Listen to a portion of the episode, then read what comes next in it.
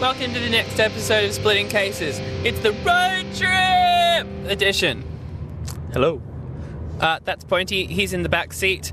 Nothing cutesy is in the driver's seat, and our uh, resident non-podcast talker, Mrs. Pointy, is in the passenger front seat. We're on the way to see Chris Cheney, Tim Rogers, Phil Jameson, and Josh Pike perform the White Album front to back. It's a monumentous occasion and a bit of a it's a bit of a redux for us. Yeah, we did see it in um, 2009 for the first time. Yeah, and it was uh, Mrs. Pointy and I were just saying earlier that that was one of the first outings we went to as a couple, and so now we're returning to the You were, scene. of you the were crime. outed as a couple, Yeah, and exactly. you're very much still out as a couple. Definitely out. Definitely out. Um, so, what we thought we might do is annoy the girls in the front by talking with ourselves in the back. I'm still doing dry July, so we're not splitting any cases. I ate a few chicken nuggets, and Pointy cut his hands on a beer that was clearly not a uh, screw top. It was a flicky, but we don't have any um, bottle openers. So, I tried to MacGyver it with my keys and just managed to make a mess of my fingers. So Yeah, and look, I can't say that I'm I'm feeling sorry for you because I would have had to sit and watch you drink that beer while not actually been able to drink a beer myself because I've done very well this dry July. I'm very disappointed in you. I'm very disappointed in you. I'm glad we agree. So, Okay, well, maybe before we start playing the album, just a, a couple of notes at the start on maybe what the White Album is. it's an album and it's white.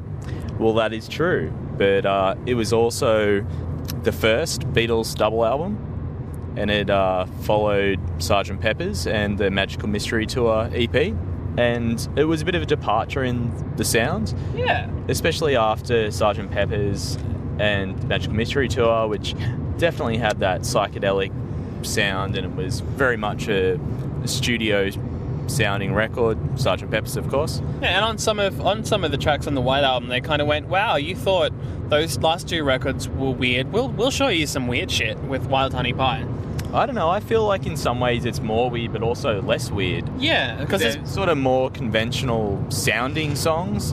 They're just weird topics and weird Yeah. little arrangements. And it's like the four of them are pretty much just four solo songwriters on, um, well, three solo songwriters and one drummer on a two disc album. Ringo's got his own songs on there. He does, but I don't think he wrote them, did he? He wrote "Don't Pass Me By." Ah, I don't mind that song. Apparently, he wrote it in uh, 1962. It was one of the very early songs that he wrote, and McCartney used to give him shit about it. Damn you, McCartney. He Yeah. was, he was probably ready to shine then, you know. And if you had given him time, like you, you chuck Harrison a bone and give him a song every now and then, and you encourage his songwriting, then he writes the best fucking songs in your catalog. Maybe Ringo could have done the same. If only.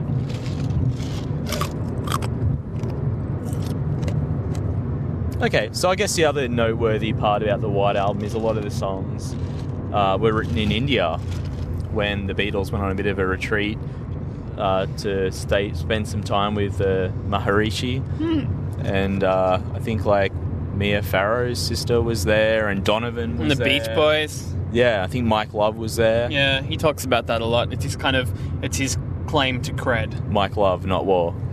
Best smudge EP ever. The four performers are very well known to us. Indeed.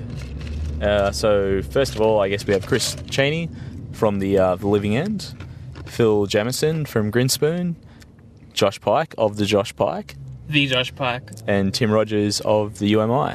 Well, we've talked a lot about Tim Rogers in our first podcast and Every podcast. every podcast, Since. like every just a little bit here and there, you know. Um, and we did talk about Chris Cheney from The Living End in the podcast on Oz Rock with Nick Milligan. we did do a whole episode about Grinspoon and Phil Jameson. Yes. With Andrew. a whole Grinspoon episode. It's the only really, if you've been listening, the only real artist there we haven't talked about is Josh Pike. But maybe we can get Mrs. Pointy to do that at some point. She's a fan. Yeah, maybe we can do that. She laughed and shook her head. we'll get her in the end. See, at least she's on record now, even if it's just laughing. Speaking of on record, She exists. She does exist. Should we start side one of this record? We should. All right, we'll come back to you after the first side. Are we doing like record sides or CD sides? We're gonna do record sides. so Alright. we're gonna do four different sides of the album as it was originally released. And uh, Nothing Cutesy will have her hand on the start and stop button for us. Start.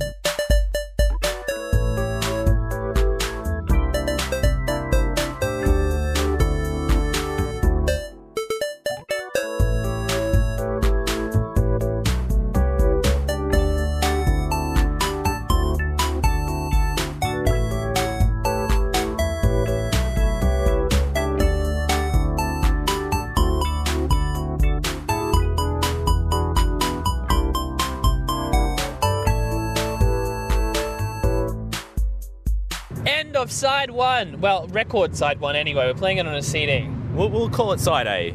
Side A. So uh, let's uh, talk about each track, shall we? Yeah, track one. Track one, Back in the USSR. Very good song. It is, and it's got a bit of a Beach Boys vibe to it. Yeah, well, talking about the India trip, I read an interview with Mike Love the other day where he was talking about that India trip and going, Yeah, I was the one who gave Paul a nudge and said, No, you should talk about all the girls in Russia. But apparently, according to Paul, it was just kind of a like a sly tribute to California girls. Isn't Mike Love just horrible? Just awful. Horrible. By the way, while talking about tracks, you have got uh, another beer open. Your future wife, Mrs. Pointy, cracked the uncrackable beer. Um, your fingers are still seeping through from the band aids with blood, though, from trying. Yeah, I bleed for my art. She uh, she says you don't know how to follow instructions. No, I like to make up my own instructions. I like to look Put at that there. I- Crack that. I sort of more see them as guidelines more than instructions. I'm like, okay, I Yeah. get that idea. I'll try it this way, thanks. Drive on this side of the road, maybe. Yeah, it's just an advisory. Just advisory, right? So yeah. Um, Standard drinks. so uh, Mrs. Pointy's helped me crack open this long neck. She cracked the uncrackable In the meantime, beer. my fingers are quite sore. Well, moving on. Moving on. So, uh, and did you know Paul played drums on Back in the USSR because Ah. Ringo left the band Yeah. during the recording of the White Album? And overdubbing was definitely a thing. oh yeah, definitely.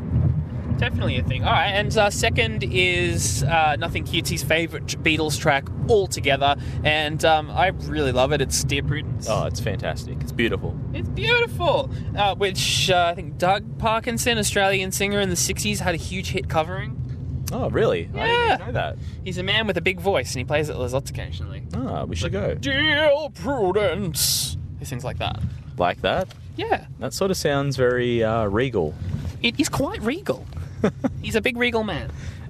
Okay, so track three is Glass Onion.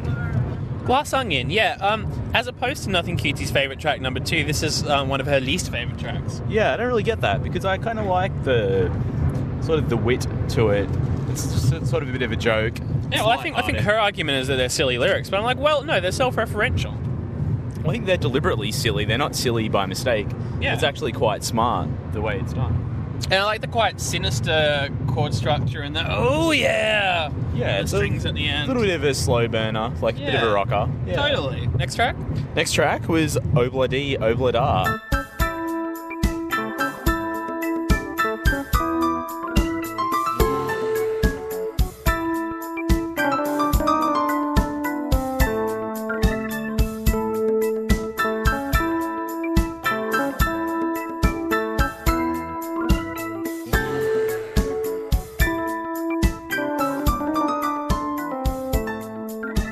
And I did say earlier that this is one of my least favourite on the album. We beg to disagree here because I think it's really, really good. Most people hate it because it's throwaway, but it's certainly it's a more well-structured pop song than a lot of the others on the album, and it's really good. Oh, I totally respect the song. It's just not one of my favorites. Oh, okay, fair enough. Uh, As as long as you're not shitting on it, because a lot of people would. No, I kind of like that sort of jaunty vibe to it. Like, I do like that. It's just uh, not. Yeah, and I like the story that they like worked on the intro to that for fucking ages, and John Lennon got the shits and just walked in and went, "Du- du- du- du- du- du- du- du," and they went, ah, kind of works. Yeah, well, I heard that. Yeah, there was a lot of um, sort of angst in the studio for the record, and John in particular got very angry whenever Paul went and recorded stuff by himself. I think he took it really to heart, and I remember reading something that Yoko said years later that Paul was the person that hurt John the most because he'd go and do these little songs without him and not include him. Oh wow! So it wasn't really as much of a mutual separation as some people might think. Yeah, well, like apparently even when John was doing his own songs, he would try and include Paul. Like, even if he was only there on the periphery, he was sort of still involved. Um, I think the only song that John ever did completely solo, at least on the White Album, but maybe even the Beatles, was Julia, Yeah. which is a beautiful song, but we'll get to that later. We'll get to that later, but yeah, there's there's a lot of angst there. But it's like this is much like recording splitting cases. It's always a, a tug of war. It's always a clash of personalities. Indeed. And on that note, Wild Honey Pie is the next yeah, song. I have really no opinions on it. I don't think it needs to be there, but you insist that it does add something to the next song. It's less than a minute. It's a little bit of an oddity, and I think it helps with the flow of the album. There's worse ways to spend a minute. Well, I just feel if, if as far as filler goes, it's good filler. Yeah. It's next track. Next track. Honey Pie! Uh, uh, the next track is Bungalow Bill. indeed. And what do you think about that? Yeah, I like it. It's it's good. It's a character song. It's a story song. It's John Lennon getting his um, his kind of English Nigel Thornberry hunting voice on. Yeah, I feel like it's a bit of a freewheeling sort of song. It's kind of got that sort of got like that folk story sort of vibe to it. I much prefer its sister song Rocky Raccoon. It's got a very similar vibe, but it's the Paul version, I guess, of um, of Bungalow Bill. You know, but I like them both. It's got a very kind of chanty vibe to it. And Bungalow Bill's probably the I think it's the only song that's got like a lead female vocal Yeah, that's true. with Yoko, yeah. which was another contentious thing uh, along the recording of this album. In- In splitting cases uh, terminology, what the other group, what the other members of the group said to them was "fuck 'em." Although, like, uh, we're being very John right now with our partners here while we're recording. So, just as well, we're both well adjusted people, and I'm not upset that your partner's here. I think the problem there would be if we had a third person in the middle of this, and it was like our partners, and then the third person in the middle who didn't have one there, and he'd be like, "Bunch of yokos, Mm, bunch of Yokos. bunch of yokos." I like that. yeah, That's a thing now. yeah. Okay, cool. Okay, so next song is a bit of a classic, and I'm sure you're looking forward to it tonight. While my guitar gently weeps.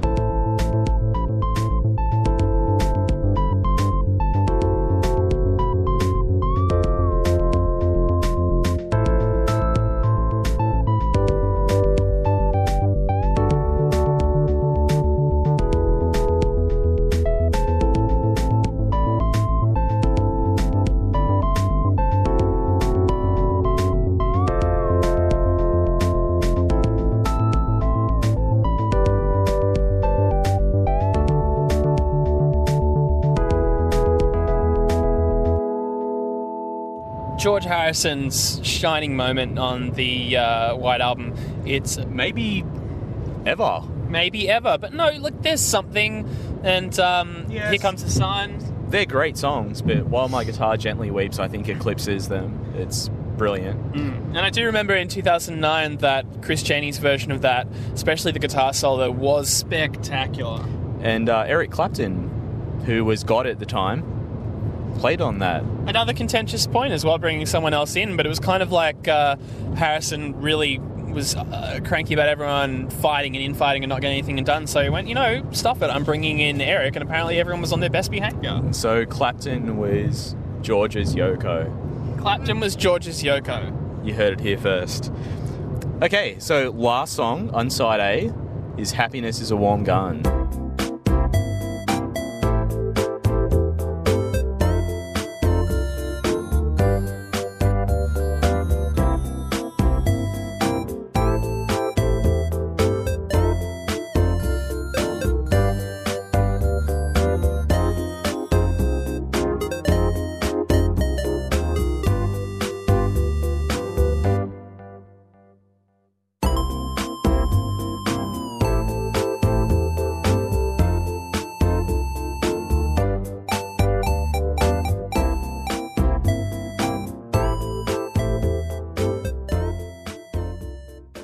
It is. Tell me about that.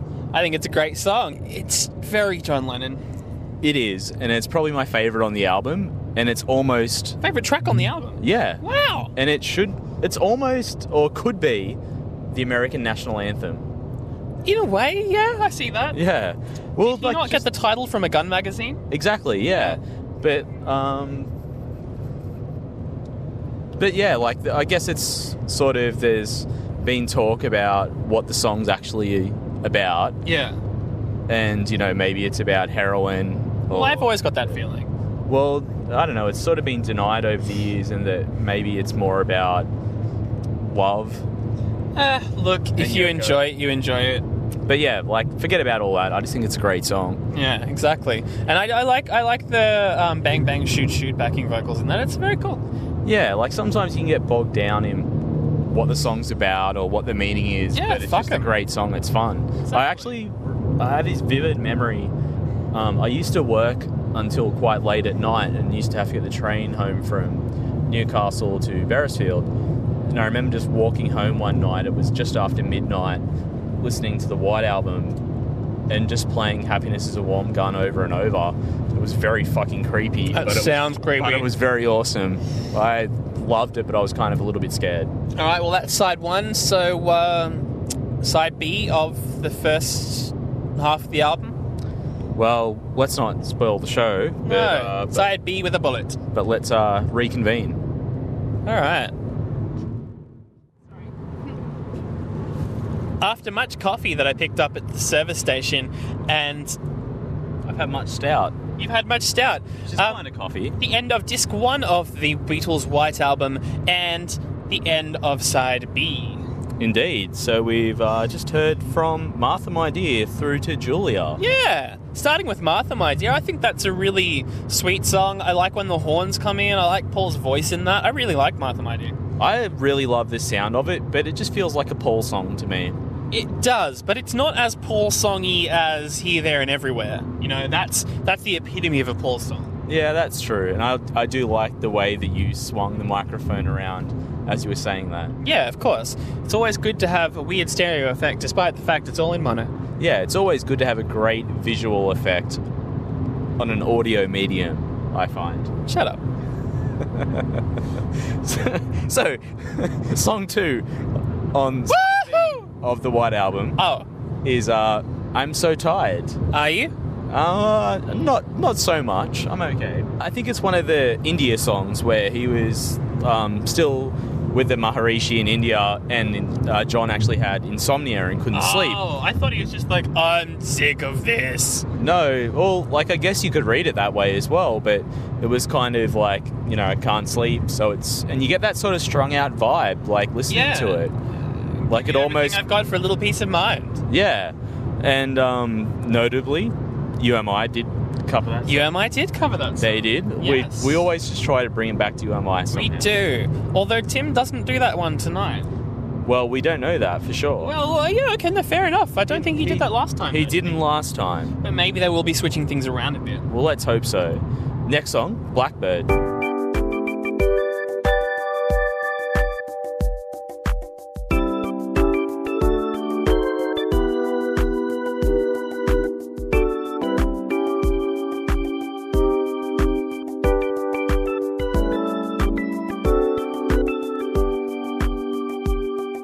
Beautiful, classic, uh, lovely Paul song. No arguments here. Yeah. and it's like the it's the new hope of the um, animal trilogy on the white album so number one blackbird Yes. it's the uh, a new hope yes. number two piggies and l- i must say that piggies is definitely a classic empire strikes back kind of sound it's a very fucking dark sounding song Very dark.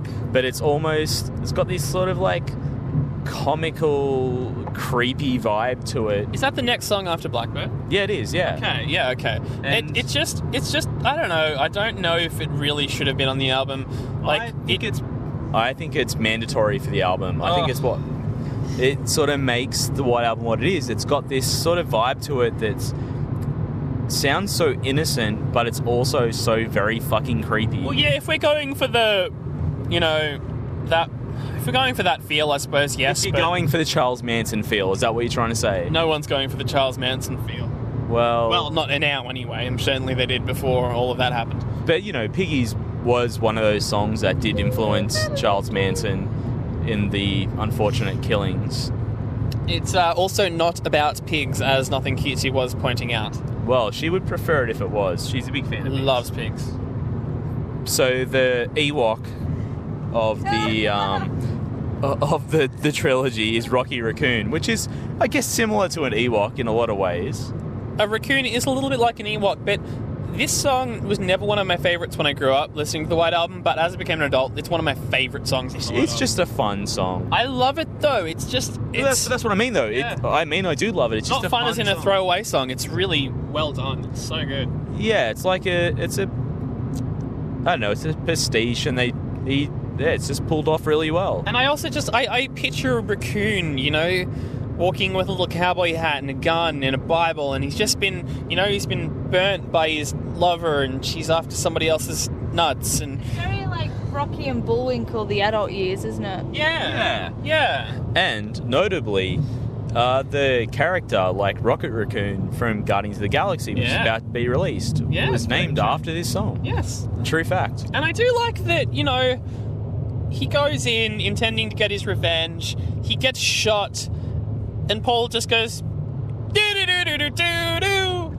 It's like, where do we go with this? Our, our hero is lying, dying on the floor after, you know, you expected him to get his revenge.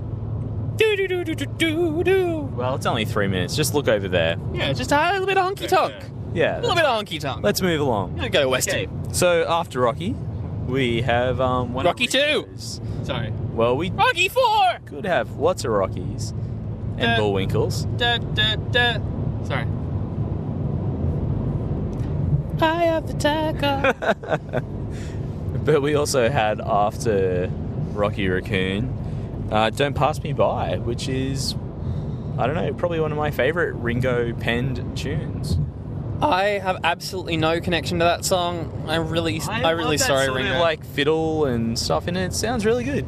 yeah, yeah. Really? You don't like it? I don't. you don't, can't find any charm in that song. I find a little bit of charm in that song, but I think he did it better when he was narrating Thomas the Tank Engine. That kind of blah blah blah thing. Uh, I think it's a really sweet tune. Like It I is. really like it, and it I just don't have a connection to it. and it like apparently it dates back to like the sort of earliest days of the bands when Ringo first joined. Hmm. and um, Paul was giving uh, Ringo shit for the lyrics Yeah. because they're you know so sort of I guess innocent and childish, but that's kind of the appeal to it. This album's pretty heavy and weird in places, so it's kind of nice to have something that sort of sounds like that. Yeah. Yeah. Yeah, as I grow older, I find I'm more heavy and weird in places, so I kind of associate. I want you. She's so heavy. Oh, That's awkward. that is awkward, especially since it's quite it's getting quite dark at the moment, and um, the light from the iPad screen is kind of just a little I don't know. It was creepy. It's a bit creepy. It's a bit creepy. okay, let's move. Let's move along then. so let's make it less creepy. So why don't we do it in the road? I don't wait to do it in the road. is that what he's talking about? Like doing it in the road? Oh yes, definitely talking about fucking on the road. Is, I, was, I was wondering if he was like, well, maybe you, you you know, like um, Dylan, who was on the podcast about Weezer, was considering taking a job where they did like night roadworks, and he held the sign that said "stop" or "go." You know, he was doing that in the road. Yeah, no. Well, the, the story goes that this song's about.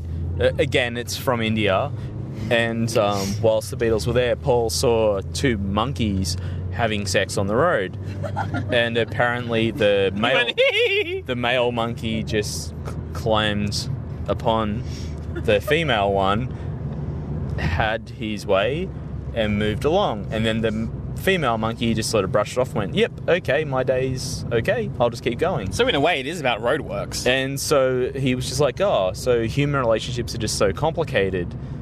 And so You know, messy. let's- let's just why don't we just do fuck it in on the road road. and just let's Yeah. not be so complicated? No, it's- of course, of all places, you know. Yeah, I mean, not in a bed, just on the road. on the road. Um, we were discussing this mid song, and Nothing Cutesy was providing many reasons why not to do it in the road. Oh, Um, it's his song. Safety first. can you yell some of those reasons? Because it's dangerous. Because you could get hit by a car. Because you could get gravel burn on your back and on your bum Um, or knees or lots of places you could get gravel burn. Because you could get arrested for public indecency. Those are just a few of the reasons you should not do it in the road, people. And that's a word from our sponsor, Nothing Cutesy. please, kids, please be safe. All right. So, I Will is the next song. is that the answer to why don't we do it in the road? Kind of, I Will. Because they're both I by do. Paul, so we know that he will. And it's a, it's a sweet Paul song. I It must is. say. It's a lovely song. It's like it's one of. It fits very well with "Till There Was You," actually. Yeah. And um, we were just talking before off mic about how. Off we're- mic. Yes, off mic. We're very professional here. And uh, talking about how it, uh, mine and Mrs. Pony's wedding, we we're going to play I Will. So I'm looking forward to that. That'll be a nice little, nice little ditty for the wedding. We passed a sign that said "Seafood Night," and I got quite excited. Seafood night. Have we passed Mooney Mooney? I don't know how we passed. Do we? Do we pass Mooney Mooney? Been way past Mooney Mooney. Where are we? We are in Warrawee. Where are we? Well done. That's all right. Nicely played, sir. Thank you. What's next? I'll see you a Mooney Mooney and I'll give you a Warrawee. Warrawee. I'll Please- raise you a pinball. Can we stop the car and eat a warawee? Don't come on here and Warrawee on my streets. okay. the road. Okay, so last song on the uh, first disc or second side of the White Album is Julia. Julia. Yes. Julia. Dolphin eyes.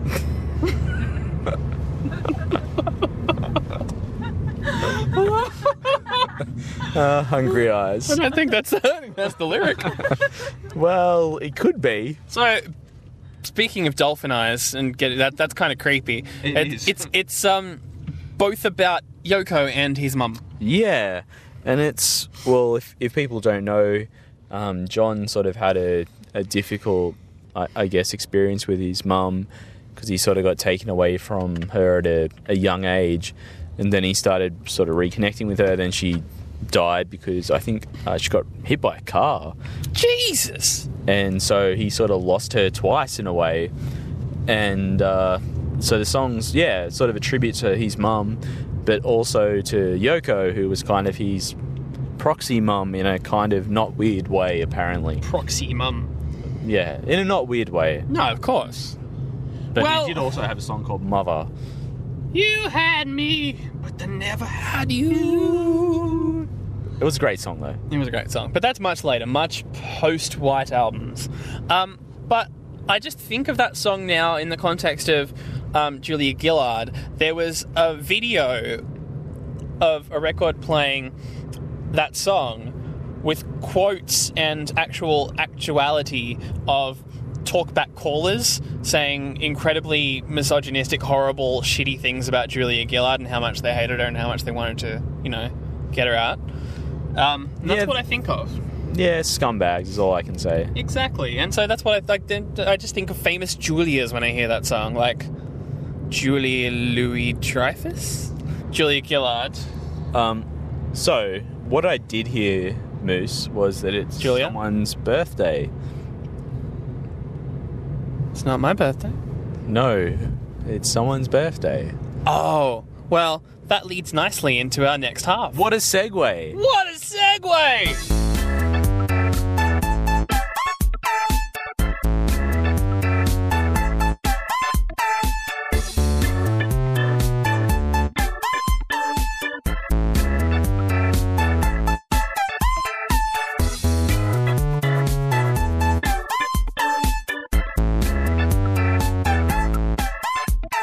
First song on side C. Let's call it. They say it's a birthday! It's my birthday too, yeah! Da, da, da, da, da, da, da, da. Yeah, It's not either of our birthdays, but, but it's we'll- it's the classic song for people on their birthdays. Yeah, it's a either choose this or Unhappy Birthday by the Smiths. Yeah, but I think this is more celebratory. It's more celebratory, but it's not as it's not as funny. That's true. But sometimes you just want something to get you up and going on your birthday, and that's it. That's true. But yeah, like- Lennon Uh, although I, I don't think Lennon was a very big fan of that song. was a, not a big fan of anything Paul did around that period. That's true. That's true. So let, let's go on. So after birthday was your blues, Yeah, blues. which is probably one of the most rockin', obviously bluesy songs on this album. It's kind of like a bit of a piss take as well, I think. Like Yeah. it's sort of meant to be a bit of a homage, but also a bit of a joke. If you say I'm depressed, well, I'll give you depressed. Yeah, and he it, it's pulled off really well. I really like it. Yeah, I don't love it, but it's a good song.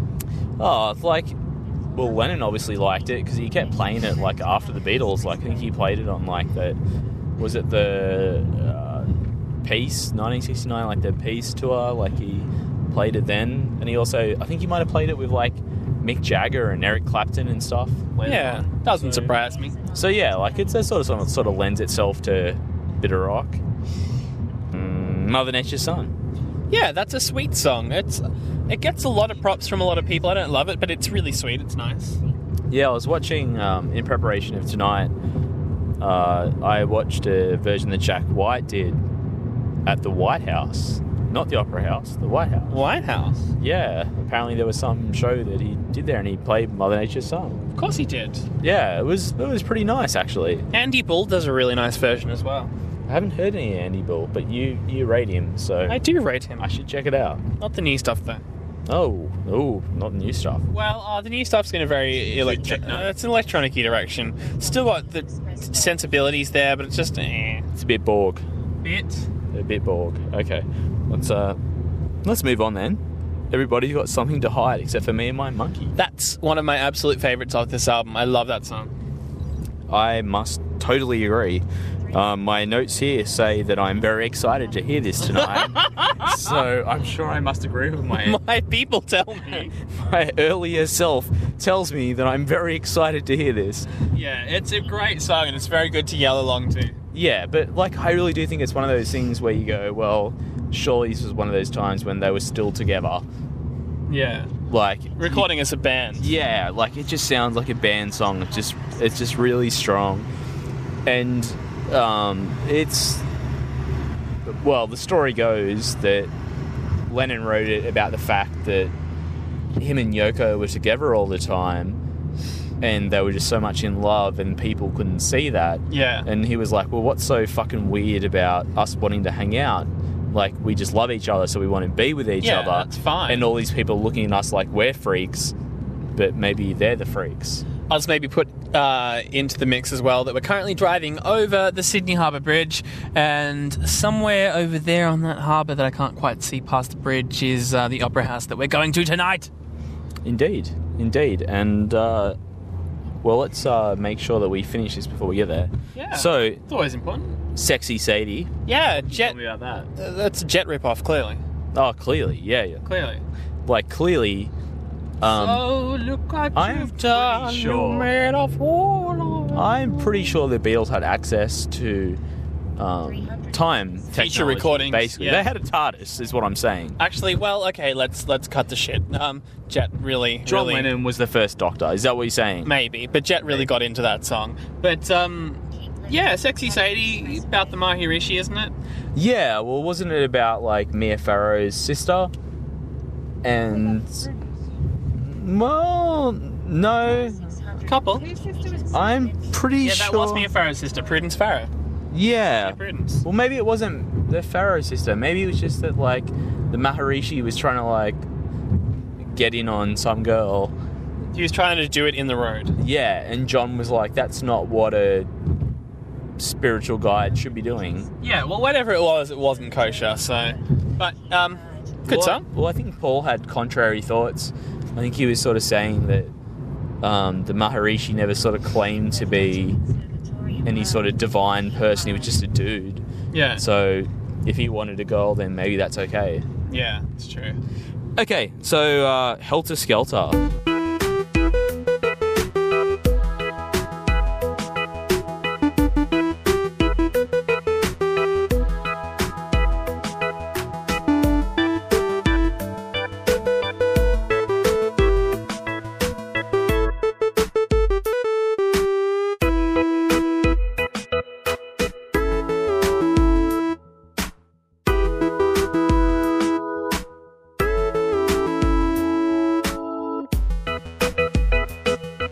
Helter Skelter's a classic, one of the best rock songs. I agree, and probably one of the first, well, maybe not the first, but certainly one of the first popular heavy metal songs. Well, I reckon it is the first heavy metal song. I reckon it I don't is- know, does Black Sabbath predate that? No, I reckon Black Sabbath's after that. Uh, Surely. Turn right Well- on Macquarie Street. Mm, Either way, it's one of the first. Either way. And Paul's voice and screaming on that's incredible. yeah, I mean, I'm sure there was like, there was Who albums before that, there would have been Them before that, and The Doors. So there was sort of like a precursor Yeah. to that same sort of sound, but it was certainly taken to the nth degree. And I remember reading an article where Paul was sort of saying that he read some interview with Pete Townsend, and Pete was saying that, oh, you know, the Who have this new record and it's very loud, and Paul almost wanted to write a song in response to that to say, well, you know what, we can do that. We can be loud too. Yeah, it was. I guess it was a bit of a changing of the guards because you know the Beatles at that point had been around for quite a while. So I guess to probably young people's minds, they were kind of like the old fuddy duddies, maybe. Yeah, so it's like, fuck you, we can do this too. Yeah, And the song is essentially about Ringo's problem with blisters. yeah, or about a race war. Depends if you talk You know. to me or Charles Manson. Yeah, that's that's, that's true. Uh, there was the. Um, It's, yeah, it it's made lin- it. It's linked to piggies in that sense. Yeah, it made it quite an infamous song in a way. Yeah.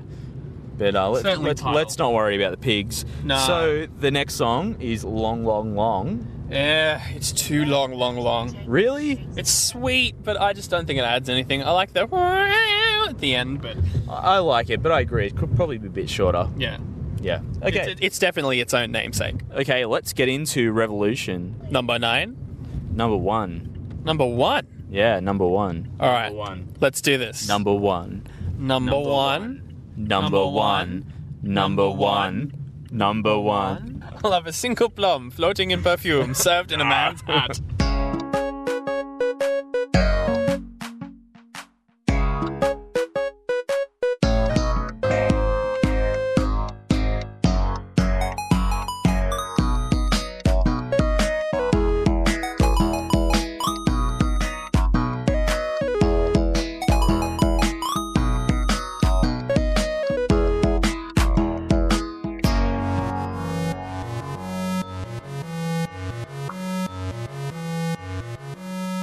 First song, side D, Revolution. Yeah, it's probably not my favorite version of Revolution. Um, not that number nine is my favorite, but yeah, but the single version. the single version is with very the scream rocking. at the front. Yeah, but I do kind of like the sort of laid back. Doo-doom, ba- It's it's a calm revolution. I feel. bop. Yeah, and I like the yeah, I like the doo wops. Yeah, totally. And well, that that was because they originally wanted to release that as a single, and they're like, nah, too slow. So they went and went, okay, fine. Well, no, I heard the story was that John wanted to release that version as a single, and then he was told no, it's not. It's not fast enough. It's, And then they did the single version. That's exactly what I just said. No, no, you just said they, and I think John wanted to release it as it was. Well, they, he, same thing. He, she, Me, me, he, be, keys, he man. circular key. We're in Circular Quay. We're currently um, circling the bowels of the Opera House in its car park. The bells. Bowels. That sounds dark. And we're currently parking, so if the if the Yoko's in the front, we'll be happy to wait just a minute for us to talk about the rest of the. Well, that sounds a bit sexy, Sadie, to be parking together. What's the next track, Pointy? The next track is Honey Pie. Honey Pie. I really like that song in a Martha My Dear type of way. Yeah, it's a sweet song. Honey Pie. It's nicer than the wild honey pie. Uh, I still, I still stick up for Wild Honey Pie. Come on. It's not as good as Honey Pie, but I still stick up for it.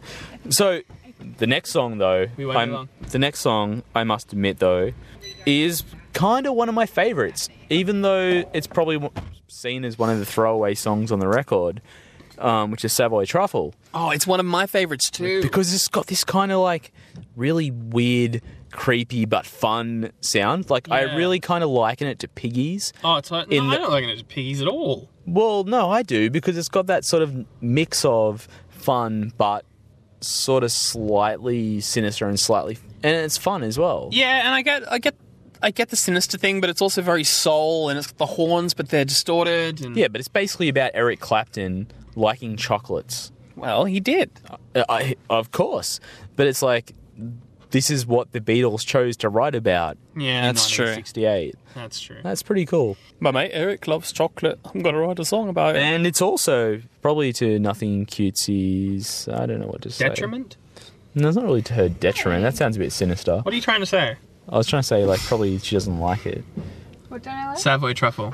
Do I know so much? Cream tangerine, Monte more. I don't, I don't dislike it as much as. But it's self-referential was what I was going to say. It is self-referential, but still not as much. Yeah, not as much. It's not as bad, but yeah. It's one of my favorites anyway. Okay, so maybe nothing The cutesy wouldn't fact that like. I had to be reminded of how the song went shows you how high it is on my radar. Okay, so the next song is "Cry Baby Cry," which I can't really think too much about, but I'm a John fan, and I must say it's a sweet song. And those um, Escher demos, I think I shared. with Yeah, you you today. did. Have you heard them before? Yeah. No, oh, well, I've, I've heard of them, but never actually heard them. Oh, they're so good, and the version of "Cry Baby Cry" on that is just amazing, really. I like it. Well, like it's probably pretty clear by now that I'm a John fan, and I'm in no way a Paul denier. Like I fucking love Paul Paul, denialist. Oh. I, I love He never Paul as existed. well, but Paul is dead. but like I usually find that John songs sort of grab me a bit more. Yeah. But except for maybe the next one, John was handsy. which is uh, Revolution. Yeah. Number nine. Creepiest thing to come out of the 60s. Well, what I would say is that people of our age probably came to this song through The Simpsons. Yeah. Number eight. Number eight. Yeah. And also, what I would say is there was a lot said about, you know, this being avant garde or like crazy rock music, but there was a lot of crazier shit coming out at the time. That's true. I mean, The Velvet Underground and Nico came out the year before, which had heroin on it and like. I personally think that it's just in in contrast to the Beatles' other work. You know, it's not something they'd really done before. They've done the tape sampling on um, the tape looping on Tomorrow Never Knows, but they've never really gone all tape looping craziness. Yeah, but like I just think like at that time there was a lot of more crazy, maybe not as mainstream as the Beatles, but certainly music that was you know known to people who are into music. Yeah, but that's the thing. It's it's the fact that it is the Beatles doing that. Yeah, I guess it was probably a bit scary for that, but it was hidden towards the end of the album. It probably wasn't inconvenience anyone to listen to it. That's true. And like most times, I listen to the White Album. Let's skip this. What's next? I listen to it if it's on in the background, but if I'm just sort of sitting down wanting to hear the the album, I'll probably skip it. Mm. Which I feel bad about doing, but Don't. but you know, sorry, John and Yoko. Pretty sure they don't mind. Okay, so the last song is uh, "Good Night." Good night. Good night. Yeah, it's a nice little sweet ending, It is. It's Ringo singing. on and it's that, right? another time for Ringo. Yeah. Yeah, I, I feel like this is probably the album that gets like the most love across a cross section of Beatles. Yeah, it's very even. Yeah, well, I don't know if it's even. Well, but- yeah, but, but but, like, even in it's- terms of percentage. but it's more stacked in um everyone else's favor than Yeah. the rest of the albums. Yeah, very much so. And it's a nice ending. It's sweet. It's nice. Yeah. Okay, so we've just listened to the whole of the White Album by the Beatles, which I guess is, as we said, is their seminal 1968 masterpiece. And now we're going to see a couple of Australian rock legends Yeah. do their own interpretation of it. Yeah. So should we reconvene afterwards and give a bit of a debrief? Let's reconvene afterwards. We can't record everything we do, so um, as much as we'd love to take you with us, we're going to leave you here in the car, and we'll uh, we'll see you after. Cry Baby Cry.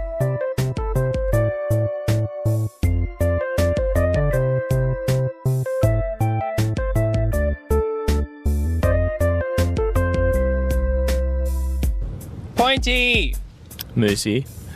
We're still in the same place we were when we ended the last section of the podcast, but much has changed. Much has happened.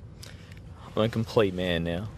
You're a complete man. I don't know what you were before. I was a shell of You're a, a shell, shell of of a an- shell.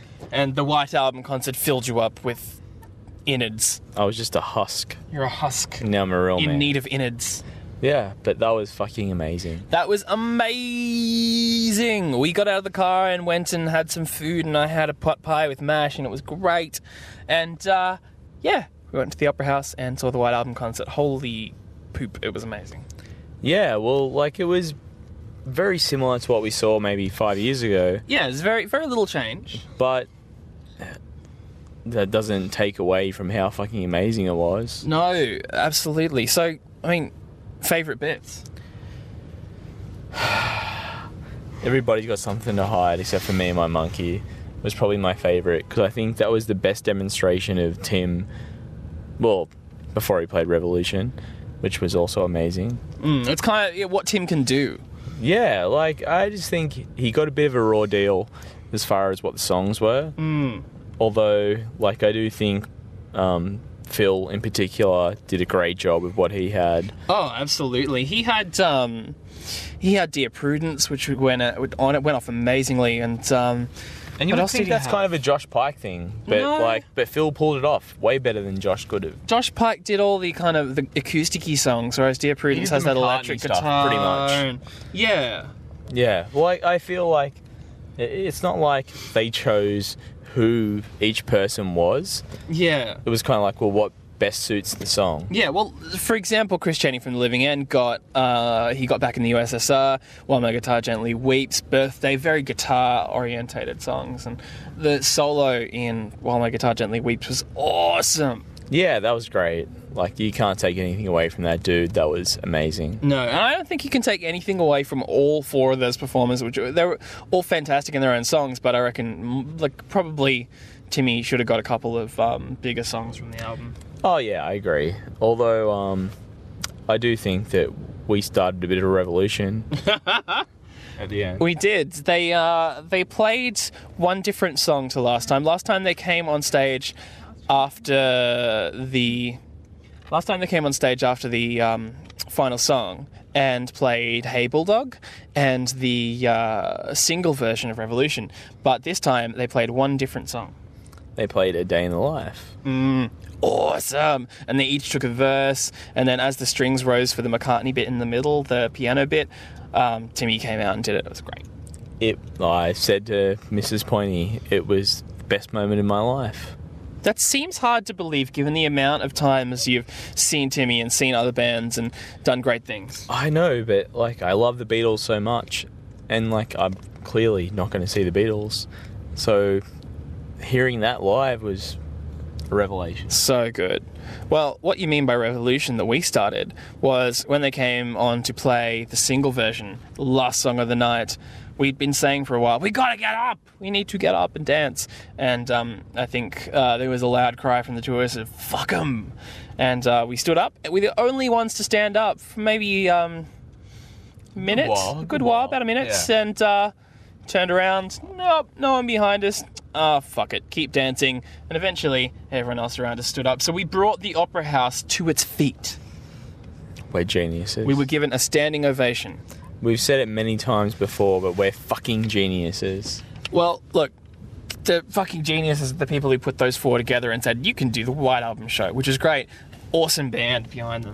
Yeah, we're just piggybacking on that success, really. Yeah, just piggybacking because we really didn't bring everyone there, but we certainly like performed for them. Well, and we did not bring them there. that's Maybe they were there for us. That's true. We didn't. Yeah, we didn't not bring them there, but I wouldn't say we brought them there. well, we at least brought these two. That's true. Mrs. Pointy stood up. and Nothing Cutesy, they did stand up and they stood up for us. So, what do you reckon? Not good, hey? That's a resounding You guys silence. talking to us? Yes. Oh, that was awesome. Oh that was no! amazing. Our performance that brought everyone to their feet. oh, this is all right. Yeah, well, it was all right. Yeah. Well, um, nothing cutesy wasn't going to come originally, but we said no, she has to be here, and she came, and um, she hadn't seen hadn't seen it, wasn't in my two fault thousand I nine. wasn't going to come. It was money's fault that I could. Stupid wasn't gonna come. money. Stupid we need money. more of you. Need more. Um, but Stupid sexy stupid, Flanders. sexy Flanders. but um, no, what I meant to say was you didn't see the 2009 concert, so it was the first time you'd seen this. That's right. It was exciting. Very exciting. Who did you like? All of them. All of them. All of them. Did you think Phil Jameson was adorable? Yes. Not as adorable as Josh Pike and Tim Rogers. Good answer. Thank you. It kind of makes me want to go see The Living End now, seeing Chris Cheney play guitar and sing. Yeah, I haven't seen Living End for years. Yeah, I forgot about that. I, I was like, I feel like I've seen them a million times in my life, and then I see him play here, and I'm like, oh, it's been a while. Yeah, I don't think I've seen him for maybe Probably close to 10 years. It's been Fucking a long hell. time. Um, seriously though, like you could see Timmy last week. You could s- have seen Timmy yesterday, and you'd say it's too long a time since you've seen you and mine. Indeed. Yeah. Uh, nothing cutesy attempted to take a photo of uh, our faces as we um, were dancing to one of the particular tracks. Apparently, we were very excited. And um, what we've really got here is a picture of Aaron clutching himself and my man boobs. not, um, not a lot of excited faces there, kids. All right. I know it's gonna be. So another feature of the Sydney Opera House, apart from its beautiful, moving for five hours. apart from He's just staying still. That's another feature of this place. well, no, That's why they have this angular design because they're like, let's distract the people from that you will not move for five hours. Well, I don't, I don't even think it's an angular design. I think it is purely uh, beehive-ish. It's like a beehive, and uh, it's very cylindrical, circular. We're like we're all circling the one kind of outward tower. And um, anyway, we've been stuck in this car park for the entire second half of this podcast, just awaiting on you all to move your cars out of here. it's horrible. Get me out of here. Well, it's not. It's not horrible. Horrible's a exaggerated word. It's not. It's real. They're keeping me here against my will. An interesting thing that I didn't think they'd do, I thought they might play um, Revolu- Revolution Number Nine, maybe in the intermission, or play the recording of it. I'm glad they did it the way they did. I thought it was really good. How did they do it? Well, they did it with the band and was sort of. It was a statement. They didn't just like fucking wimp out on it. They kind of did their own version. Yeah, they did. The, like they did an organic. The, no, nothing was played in, nothing was sampled. It was all um, the vocalists and the string section and the band. I really think they they gave the credit deserved because like apart from, I guess people say it's oh I always keep that track. It's the worst song on the album, and you know it probably is in that sense, but. It's still a fucking good song. It's an important song in the band's career. yeah, So, yeah, I think they did a good job. that is true. We've just turned into a um, a sort of tunnely looking passage that I assume is how we get out of here, but it seems like it goes on forever. It reminds me of Goldeneye. Gold mine. Goldeneye, like GoldenEye. Yeah, yeah, of course. It's a very Nintendo 64 looking tunnel here. You're a very Nintendo 64 looking tunnel. I'm Um, definitely a person of the 80s, 90s, I guess. I'm definitely Pierce Brosnan, is what I'm saying. Did you know apparently after the end of the last concert, all four of um, the performers got a tattoo of a blackbird? Really? Yeah. Where? I'm not sure. I read that the other day. They didn't say where. They just said that they all um, felt very connected after that performance and wanted to remember it and went out after the last performance, got drunk, and um, then decided, yeah, let's get uh, let's get blackbird tattoos. I like to think that it's a tramp stamp. I don't think it is though. I just like to. No, I just think that would be great, though. That could have been their their encore. They could have bowed and then turned around, bowed, Exactly. and flashed the tramp stamp. Exactly. No, they're all much too classy a men for a tramp stamp. Surely, surely. Many other things, no, but uh, tramp stamp. Perhaps. We'll see. Only time will tell. So we made it out of the car park and uh, just in time to hit the traffic lights and be, uh, yeah, be wedged in more traffic. But at least we're outside and I can see the sky if I crane my neck. I can see the skyscrapers. I don't know if I can see the sky. Well, there's sky in the in the name. Uh, everyone had a wonderful time, and we now have two hours back to Newcastle. Nothing cutesy has been wonderful for driving us, and uh, Yeah, I must say, like, uh, thank you to Nothing Cutesy for driving. And uh, thank you for you guys for listening. And please leave a review on iTunes because that'll help us. it will help us. And you know you'd like to help us. Well, we're lovely people, so I feel that it's not. Come on, guys, it's not a big deal. No, it's it's a two way interaction. You know, we want to hear from you, and you're hearing from us. Yeah, we'd be happy for you to come and do an episode with us. Yeah. So leave a rating and then tell us to come meet you, and we'll meet you and do an episode. tell us to come and meet you, and we'll meet you. We'll meet you. And as usual, if you want to find us, um, we're on iTunes. We're on Podbean for those who don't uh, have an Apple affiliated product. Yeah, so just check us out because we love you. So good night. Sleep.